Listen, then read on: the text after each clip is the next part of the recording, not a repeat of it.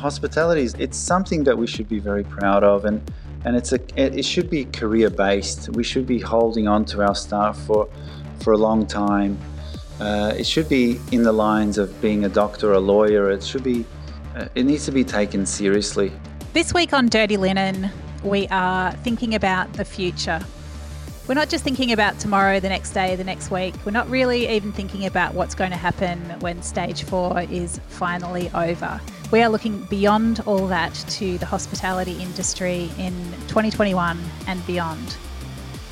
For those who are going to be there, and I hope it's all of you, there's no one better to chat to about, about the vision of the future than Joseph Baggetto.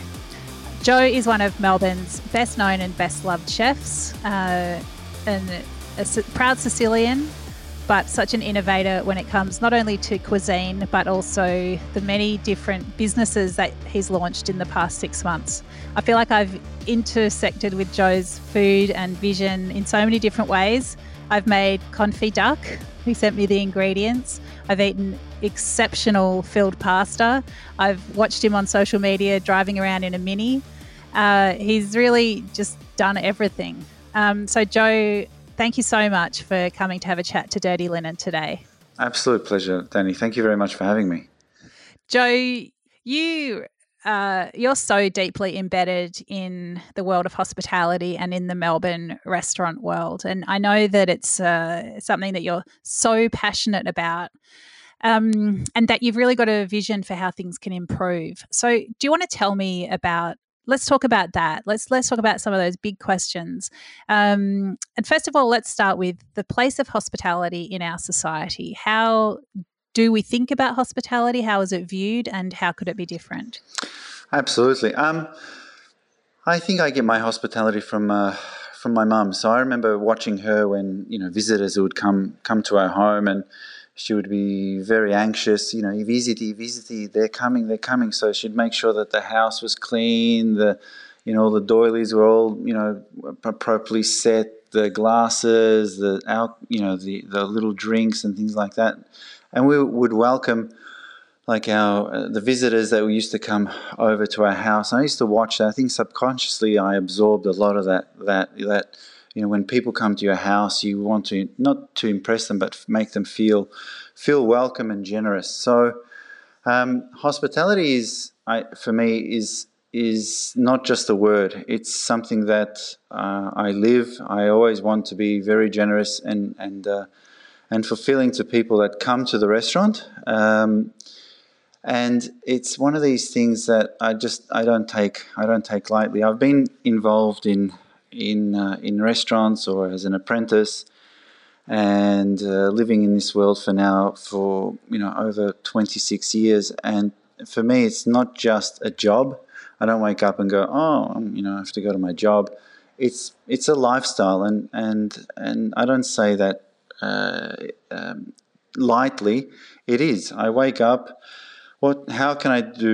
How can I do things better? What can I do things in the future? You know, what are the trends? What are the things that uh, that I can always um, uh, make better? And I think with the COVID and the lockdowns and a lot of these uh, things that have been quite depressing, I've just said to myself, okay, let's make a depressing state into something a little bit more lighthearted and and better, um, and try to have a restaurant experience at home. So uh, I, I try to do as much as I can in the restaurant, package it up and send it off to uh, in a little mini, as you said before, home, so they can so people can have our guests can have a, an ex, a restaurant experience at home, and not having to uh, you know chop and do all the, the the back end stuff of a lot of this, you know, like the cooking, and just have uh, a, a, a, an experience with, like, the Risotto Pronto, for example. It takes six minutes to make. So I guess what I'm what I'm hearing from you is you're saying, like, you, you're taking the the experience of hospitality is something that you take very seriously, like the art of looking after people is something you take very seriously. But do you think that the the, the Australian community more broadly takes hospitality seriously? Um, No, they don't. They just see it as a as a secondary, I think, in, in, uh, something that's is secondary. Um, hospitality is, is is very, very important. It, it gives um, everyone an understanding of of every. It's a bit like home economics that we used to do, I think, in year seven or grade six. I think home economics, how to how to how to make things, how to you know think on your feet, how to think quickly, how to do things efficiently. Um, and hospitality needs to come to the forefront where we actually accept it as it's it's a career. Uh, I know in Europe uh, they look at it as a whether a cooking career, a kitchen career, or a front of house career. Um, and something now with all these new laws and legislations and, uh, and payroll structures and things like that, we need to make sure that we do these things um, very, very appropriately, because uh, we can get in a lot of trouble. Um, and hospitality is not just a job. It's uh, it takes into account people's feelings. So when people walk through the door, how they feel, and you know sometimes they've had a bad day, and how we can have our guests click out of that and have a and, and start having a, a, a better time. Well, I think it's that it's that balance. You know, as you say, of, of, you know, the art of how to treat people, how to make someone's mood change. But then there's also the real, the practical stuff, like the stuff where you have to be a bit more hard-nosed. You've got to get friendly with a spreadsheet. Uh, you've got to be more professional. And, and I, I feel like you're saying you want there to be more of a structure around that side of the hospitality industry. Is, is that right? Absolutely. Absolutely. And it's it's sad that I had this conversation yesterday with a, with a couple of the chefs in the kitchen, and I said it's sad that um, from an uh, the formal apprenticeship is not really taken. It's not really not really done anymore. It's like I remember going. I had, I had to do four years uh, apprenticeship, learning kitchen basics. You know how to mop the floor, how to how to do how to do kitchen basics, and now a chef can finish their Uh, apprenticeship, and in two years they're a head chef. Um, but no one's taught them how to, how to, uh, how to, how to understand food costs. And I said to them, food costs are, are not writ- not written in the kitchen. They're written in the office, for example, upstairs. So when you write a menu, you write your food costs immediately. So there's no use um, taking things that are out of season that's going to cost you a lot of money and putting it on your menu. It's going to give you a high food cost, labour costs. Um, n- Uh, it's it's it's a balance between efficiency. It's a balance between how to lay out your kitchen correctly. Um, there's been a lot of uh, design faults. You know, uh, for example, designers just draw up a kitchen and they say, "Okay, there's your kitchen." Then the chef comes in and goes, "Well, the sink should have been closer to the cool room. The cool room should have been here. That and that."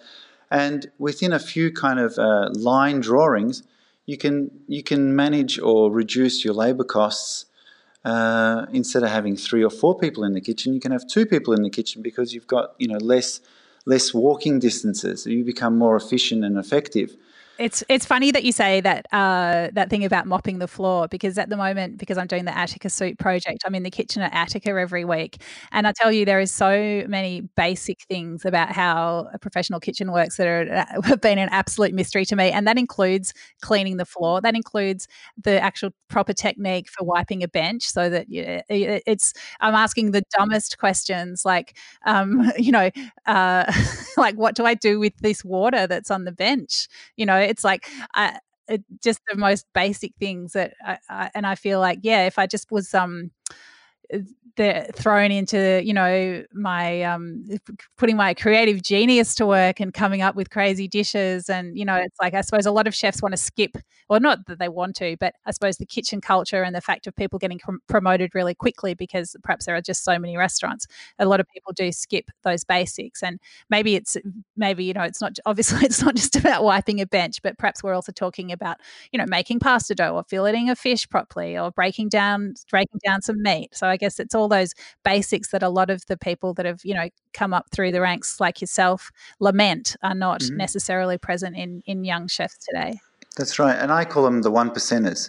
So it's all the one percenters. It's, it's the, the wiping of the bench, it's cleaning of the floor, it's how to how to appropriately uh, maintain your dry store that you can have, understand your par levels, uh, effective ordering system, uh, an effective ordering system. So you just walk into your dry store and you go, okay, I got three three rice. It's this such and such. I look at my sheet. I need a par level of this. It's uh, April, so it's, for example, low season. So par levels are three. So all these things are, are, are, are just organisational skills that are not passed on to um, uh, chefs anymore. They're not passed on to front of house. Front of house. Um, for example, your, your beverage cool room or your beverage beverage stock takes and things like that. And these are these are things that over a period of time or a period of a year can cost you thousands and thousands of dollars. And if you could then reinvest that money back into your business, you know, a new uh, something new or inventive or or or, or um, reskilling your some of your staff or or sending them to Uh, a, a course or and reinvesting into your staff, things become more effective, and that's where I think that's where we're that's where we're losing it. There's just there's just far too many places. There's far too many food operations that are you know restaurant versus restaurant. You know, they're they're competitive, but there's a lot of other places where it's another food outlet, and and and there's just not enough skilled. Uh, properly skilled uh, chefs or front of house managers out there um, to to comply or to supply the the amount of uh, food operations that we have pro- properly. I I feel like um, I mean, there's so many thoughts going through my mind. One is that some people are saying we're going to lose thirty to forty percent of restaurants, which is obviously going to change the landscape entirely. It's a tragedy for each business that fails. Um, Yeah, really uh, largely due to circumstances that are beyond all our control. Um, but another thing that goes through my mind is that it's all, it's one thing to complain about the lack of skill um, and experience or attention to those particular details or knowledge that, you know, knowledge that there is even that detail to worry about. But it feels like if there isn't a culture in Australia that um, supports uh the hospitality as a as a profession and values the people that go into it, where it's not just this thing you do while something else is while you're studying for something else.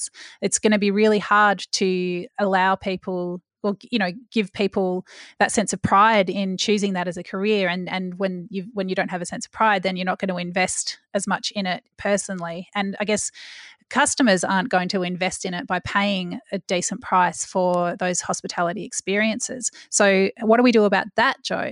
Um, it's, that's that's a great question. So, I've listened to some experts saying, you know, what's projected jobs, uh, jobs or career paths in the next uh, in the next few years. So, they've said carpenters. Carpenters are always going to be uh, um, always going to be needed.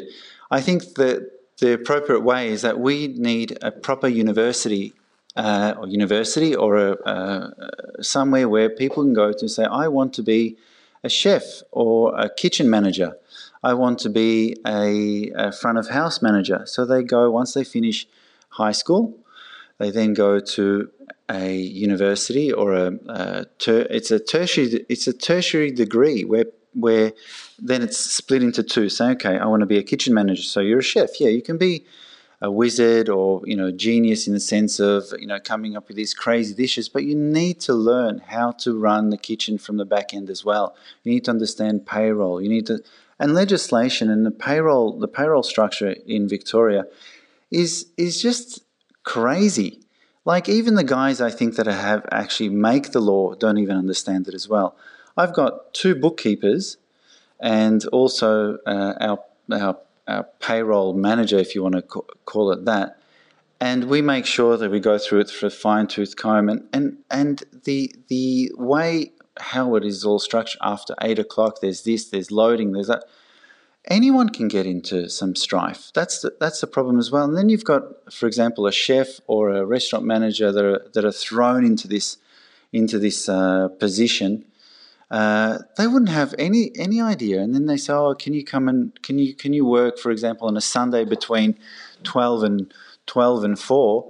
Yeah, great, but this person thinks they're just being paid normally. But no, there's Sunday, there's Sunday rates, and then there's loading, and then is it state law? Is it is it federal law? Is it?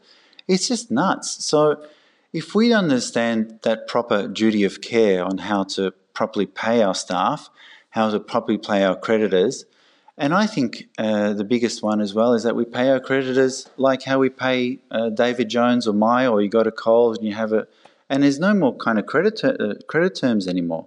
It's just basically pay as you go. So, for example, if twenty kilos of meat arrived today, you have a credit card or credit balance and then you pay it immediately. So the the the artisan producer, for example, has that money straight away, so then they can pay their suppliers.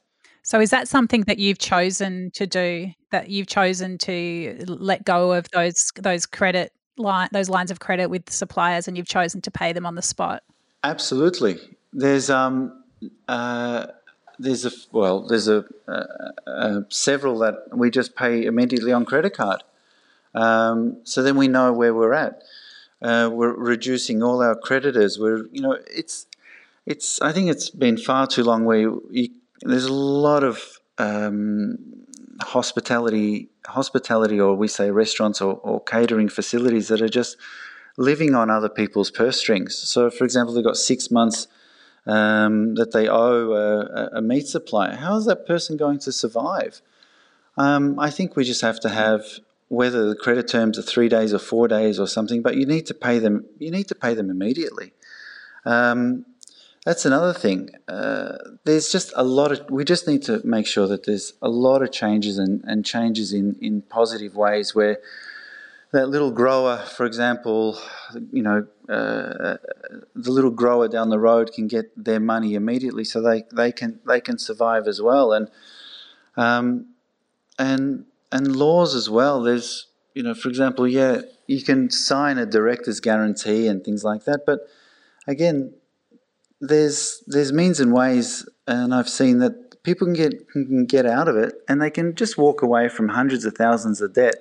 And, and uh, small producers are just left hanging. It's It, it's interesting because, Joe, you obviously feel really connected to those small producers. I think that's really reflected in the way you use ingredients at your restaurants. And I, and I think now I haven't even mentioned your restaurant. So Mr Bianco in Kew and Masi in the city, which unfortunately has been closed since the March shutdown.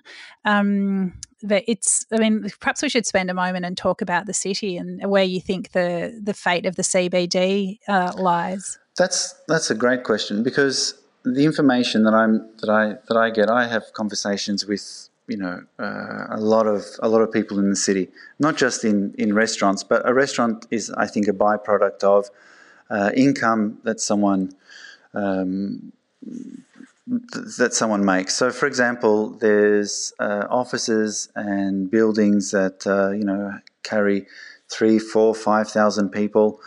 Uh, I give you an example. A N Z uh, have three and a half thousand people there at their docklands. Um, a, a quick survey of uh, of their of their of their employees said, "Would you like to stay home or would you like to come back?" A resounding seventy-two percent said, "Hey, we'd like to all stay home." So now there are large corporations thinking about reducing their size of their office footprint, and then then basically not not going not going back and. People are now becoming more efficient staying at home. Uh, they don't have to go to their meetings any longer in the sense of having to travel to their meetings. Their, their Zoom Zoom video conferences, they can schedule one at, at every half hour. And people say to me, we've just become really effective and efficient. The only thing that we've uh, lost out on is that kind of banter, that office banter that we might have, you know, um, kind of ideas and so on that we, we're not we're not getting. So I think the city will slowly, and this is going to take a, a long, a long time, but it'll just become all that office space will have to then change to apartment, apartments, or some, or something else where uh, people can kind of live and live in the city. But office spaces are going to, uh, res, uh, you know, reduce dramatically. Um, for example, Masi uh, being in the city in the in the legal district, all was. was basically lunchtime was chock-a-block full, but it was all from the legal the legal areas, the accountants, the lawyers, the uh, the doctors, all the area of that. But they're not going back anymore. They're they're they're doing video conferencing from home. They're having a they're scheduling meetings, and if they have to go to court, they're just obviously making meetings and going into court for that period of time and, and going back home. Um, yeah. It's really it's really hard to see how the city's going to climb out of that one, because, I mean, as much as, the, yeah, the courts will be active, but it's all those ancillary um, staff and the meetings and that city life. I, I mean, what do you think, are you, what are you going to do with Masi? Because it just seems, I mean, even people who, if people come more to the city to live, it's not like they're going to be going out for a nice lunch every day. Absolutely. Um, it's, and I had this conversation again yesterday. Uh, a lot of restaurants, I think, in the city, or r- restaurants or bars, I don't think the decision is going to be made by the, the restaurant owner or the bar owner.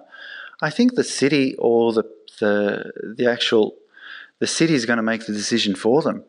Um, gone are the days where uh, it's going to take a very long time, and also the narrative as well. I think coming out of stage four, going into stage three. You know, the the the rumours I hear, you know, by the first of December we'll be back into kind of stage two. Christmas Day will be the day that we're going to have like fifty people allowed in into in, in a restaurant. Um, I don't think we're going to be able to hold out till then. Um, you know, Masi for me, it's not closed, it's it's open. Um, but how can you sustain a restaurant, you know, bleeding payroll? Uh, having staff inactive, and your staff are going to be kind of bored and feel, uh, you know, not have job satisfaction, you know. And I'm very lucky to have a restaurant, I think, in Kew at Mr Bianco that we've done a lot of some really, really lovely things, and that, that's come about through a really strong um, you know, staff that are active and they, they, wanna, they want to do things. And um, in the city, it's this, the city, you know, the Premier saying, you know, don't go into public transport, don't go into the city if you don't have to. If you are, you know, you'll be fined. And it's just people are scared now as well. Well, yeah, I mean, definitely the the, the language is around um, not gathering, and that's definitely not going to change. As much as um, restaurants might be open, of course, it's about confidence, but it, there's no difference now than there was in March. It's like we've still got to put the health response first. So it's just how can that be negotiated in such a way that keeps everybody safe but also gives businesses a fighting chance. And I think C B D businesses are the ones that I really fear for the most. And Masi, when I think about Masi, it is such a beautiful restaurant. It's just like it's a, it's a small place. It's so cozy. You've got those beautiful timber banquettes. You've got it's just got such so much atmosphere, and it's such a but it's It's it is not a place that it's not, it's not like there's retail around there. It's um it's not like there's that, that much residential. It's definitely a, a place a, you know a place for people to go for a business lunch, and it it's not just um it's yeah it's it there's a whole culture and a whole style of food and menus around those lunches and around those after work snacks, and I just feel really sad about thinking about the quiet restaurant, but also thinking about that um, uh, that cr- the creativity that people put into those kinds of experiences. That uh, you know, if, if the customers aren't there, then the creativity um, that uh, yeah that goes along with it isn't there either, and that that's that's really sad. Um, Joe, you, you've been doing so much, throwing so much energy. I feel like every time I look at your Instagram, you started another sideline. It's it's incredibly impressive, but I know that at the same time, you've got a um, a health situation that must pose extremely um, confronting challenges at times. So and you've got multiple sclerosis. Can you talk about that and um, what it's like for you to be in such a stressful situation while also dealing with a, a major health situation? Um. I'm very lucky that I've got some uh, some great doctors and, and some great nurses that uh, at, at Melbourne uh, Melbourne Private, uh, especially St- Stephanie that uh, looks after me. She's such a beautiful person and has a really high, I call it moral moral compass. And we have conversations every time I have to have infusions and so on. But stress and heat are the worst the worst things for multiple sclerosis, and and um, And for me, it yeah, it has it has flared up a lot. Uh, I, you know, I've, I've kind of sometimes uh, non. My hand is a little bit, you know, um, what, what's the word? Um, I can't use it, or my my right leg, I lose my balance, I hit my head everywhere, and oh, it's just a pain in the ass, to be honest with you. Um, but it's one of these things where I I didn't even know I had. I, I was riding my bike to to Sorrento there. I got got on the bike. I left home. Uh, it was six years ago on the first public holiday on that Friday of um, of um, uh, grand final week, and I was just riding my bike. Um, someone didn't want to didn't want to give way to their right. They ran me down. I was on the I, I was on the ground. I was very very lucky to. to to be alive, to be honest with you. Broken ribs, you name it, da-da-da. I was taken to Frankston Hospital. All the doctors were didn't want to didn't want to release me because they saw some shadowing in my in my vertebrae and in, and some lesions or a lesion in my in my in, in my head or in the brain, which I, I said to them. Wow. I said to my I said to them, "You sure there's a brain there? Firstly, check if there is a brain, but then." Um, but they, yeah, they said that I had a brain, so all right, I, let's move on from that. I, and they, and then they, and then I went to see my specialist and whatever, and then I was um, diagnosed with M S. I went, ah, oh, okay, I thought I got hit by a car, but I was very lucky that I survived. Firstly, the car, and then then then having to do, but um, it's been, let's say, it's it's been tough, but. Um, I may have, I don't know, o OCD or something that I'm always trying trying to do new things, trying to keep things active. Um, I always, uh, I don't know, I'm, I always think of other people first. I try to be, you know, very generous in everything that I that I do. I don't want to let people down. So I think it's just that, it's that thing, it's just that thing I just don't want to let people down. So, um it's one of these things that, yeah, I've got it, but I don't want, you know, uh, that kind of sympathy or, you know, you know, Joey's got, you know, it's it's something that I use it as a, as, as a, I propel myself in the sense of, all right, I've got that, but I've got to be better than it. Mm. I've got, I've, I've got to do this. We've got to get through this lockdown. Um, and I just want to have some fun as well. And that's the biggest one as well. It's a lot of the stuff that, that, that I'm doing at the moment, I'm doing it to have a little bit of fun, to to be creative. I don't want it to be too serious.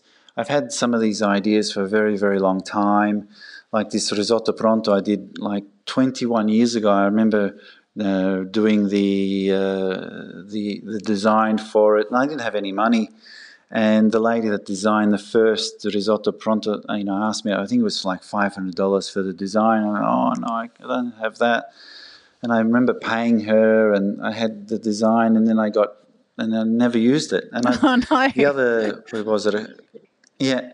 And then uh, I was going through some of my books, and um, and this this design, the piece of paper that fell out of the book, and I went, shit, that's the um, the Risotto Pronto design. And that's when I thought, come on, Joe, let's let's do it. Wow. So. It took a few. It took a few um, tests and making sure, you know, eight minutes cook the rice on the flat tray, bang in the kuru, uh, bang in the chiller, chill it right down. What are the grammages? What's the gram? What's the meals of the of the stock? How, ma how many grams of the the risotto? Then I put the thing together. I gave it gave it to a few people. Uh, please try it. They tried it. Said it worked. I said, mm, okay, great, it works. So then uh, I put it up online. People have people uh, been take, taking it, and you know, thank thank you uh, to The Age and Jemima and yourself and everyone that's promoted it, or they rev they uh, reviewed it on uh, in Good Food, and it's just gone crazy. Uh, oh, that's so good. These well, last part.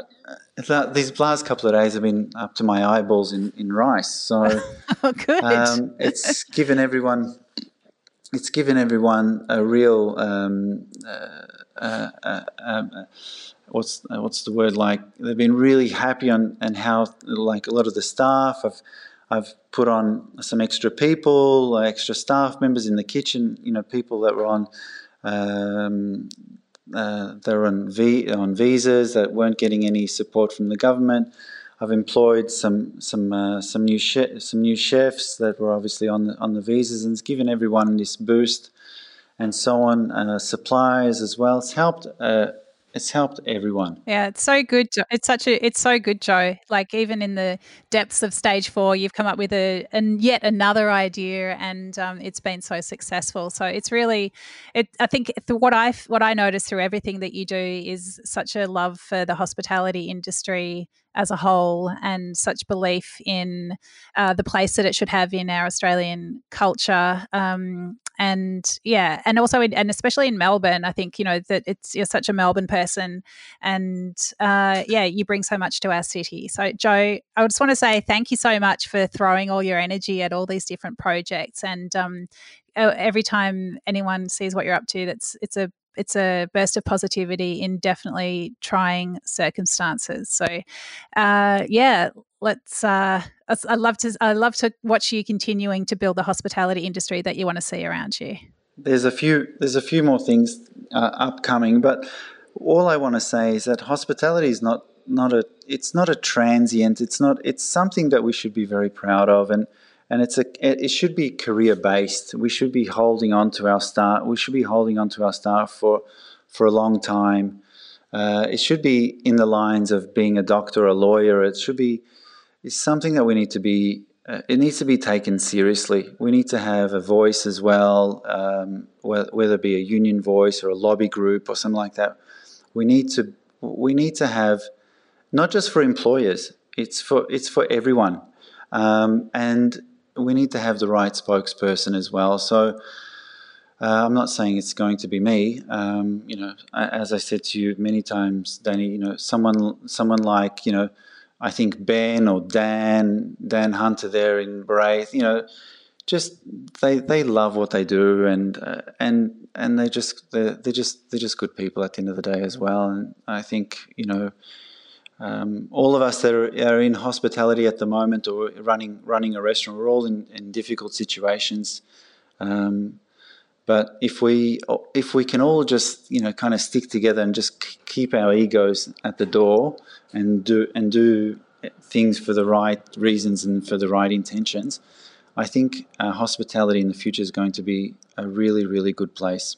Mm, great. Well, I can't wait to eat in those restaurants, run uh, with that beautiful spirit. Thank you so much for having a chat today, Joe. Because yeah, they can't go overseas anyway now. So that's it. They can't go overseas, so they ha- we're stuck. We'll enjoy our beautiful Australian restaurants. Thanks so much for having a chat today. Grazie, Danny. My pleasure. This is Dirty Linen, and I'm Danny Vallant. We air the issues that the hospitality industry finds hard to talk about. We spend a week thrashing around each issue, hearing from different people with unique perspectives. We want to hear from you as well. If you have something that needs to be said about a topic, get in touch so we can include your perspective. Contact us at dirty linen at deep in the weeds dot com dot a u or hit us up on Insta at Dirty Linen Podcast. We can't wait to hear from you. This is a Deep in the Weeds production.